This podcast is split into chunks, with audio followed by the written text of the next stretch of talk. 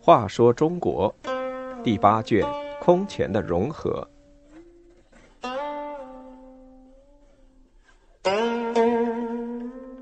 七十二，梁武帝舍身同泰寺。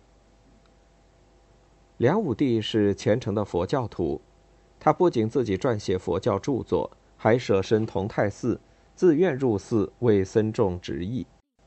在他倡导下，梁朝的佛教大为发展。他提倡的素食一直影响到现在。在中国古代帝王中，能文能武的并不多见，梁武帝算是突出的一个。他既懂军事，又有较高的文化素养。梁武帝自幼酷爱读书，至老手不释卷，对经学、史学、文学、书法、音乐、天文都有研究。他曾撰《群经讲书》二百多卷，主编《通史》六百卷。他的诗也写得很好，《洛阳女儿明末愁》就是他的名句。此外，对阴阳尾喉、卜筮战诀、草隶尺牍、骑马射箭等也很熟悉，可算是一个博学之才。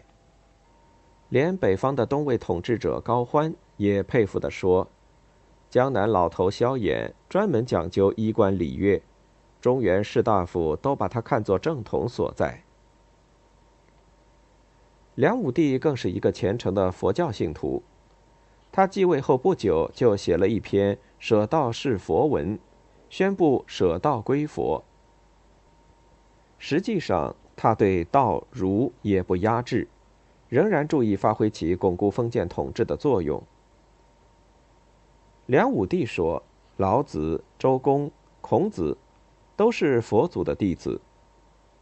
这就是说，道、儒都源于佛，道、儒低于佛，是因为他们只能求世间的善，而佛能使人成为出世的圣人。”梁武帝还把佛比作月亮，道、儒比作众星，众星烘托月亮。梁武帝所创的三教同源说对中国文化影响很大。在梁武帝的提倡下，梁朝佛教风靡一时，健康内外寺院五百多所，一座连着一座。比较有名的有智度、仙窟、光宅、萧地、解脱、同行、开善、天光、大敬爱等寺院。苏州枫桥镇的寒山寺也建于梁朝，当时名妙明普利塔院，后因唐人寒山居此改名为寒山寺。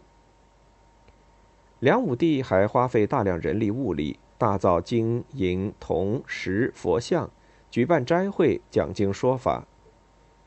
有时一个经题要讲上七天，自皇太子以下，王侯僧尼以及外国使者上万人听讲。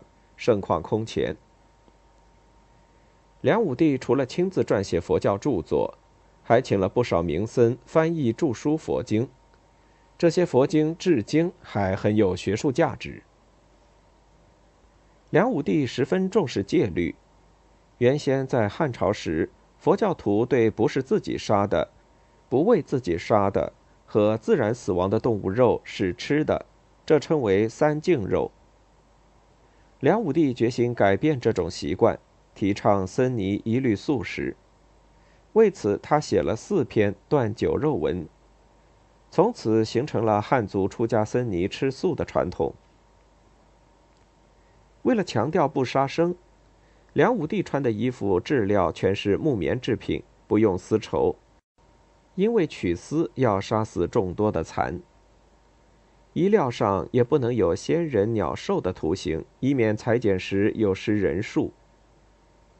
他又下诏宗庙祭祀不用牺牲，改用面和蔬果。梁武帝为表示对佛教的极端虔诚，竟然在公元五百二十七年、五百二十九年、五百四十六年和五百四十七年四次舍身同泰寺。所谓舍身。就是把身体舍给佛，自愿入寺为僧众执役。第一次舍身四天，第二次十六天，到第四次已经达到三十七天。朝廷不能没有皇帝，于是大臣每次都要花一亿钱把他赎回来，共花了大约四亿，同泰寺顿时成为巨富。这些钱都是老百姓的血汗，他却毫不顾惜地用来奉佛。